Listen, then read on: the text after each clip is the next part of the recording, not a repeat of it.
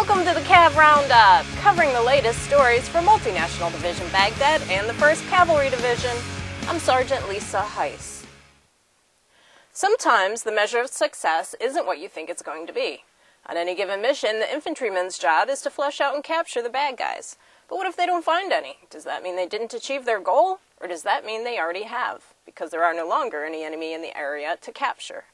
Captain Cory Angell spends some time with the infantry and tells us about their mission.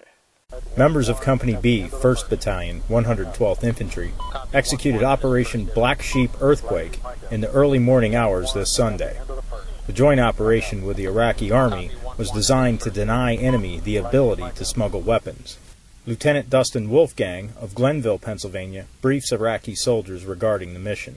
These artillery rounds, they're going to explode in the air and, and light up the air تنوير يضرب مع المدافع راح ينور المنطقة so that we can see on the ground if there's anybody putting IEDs or putting cache, weapon caches. حتى نقدر نشوف انه اي واحد يزرع عبوة او فد شيء نشوفه بالليل U.S. and Iraqi soldiers dismounted their vehicles and took up positions, waiting for the illumination rounds to light up the area. Artillery rounds rushed over the soldiers' heads. Flares popped, lighting the area suspected of enemy activity. This night, no enemy was discovered, but Wolfgang says that the mission is still successful. Because it lets them know, it sends a message that uh, we're out there looking.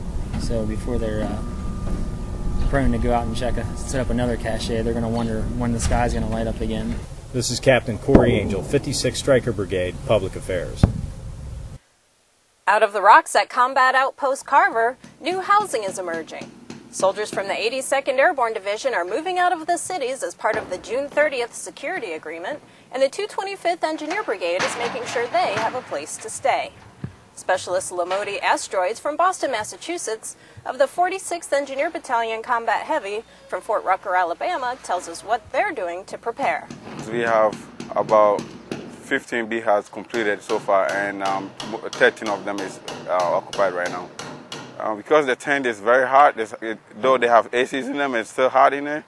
Um, everybody's kind of rushing, you know, to get um, inside the B-hut because it's a lot cooler. Each B-hut can house about 10 soldiers, and construction of an additional 15 should be complete by the end of this month.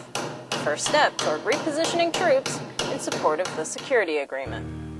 Well, that's it for today's CAV Roundup. To learn more about the soldiers and units supporting Multinational Division Baghdad and the 1st Cavalry Division, check out our website at www.cavcountry.net. From Baghdad, I'm Sergeant Lisa Heise.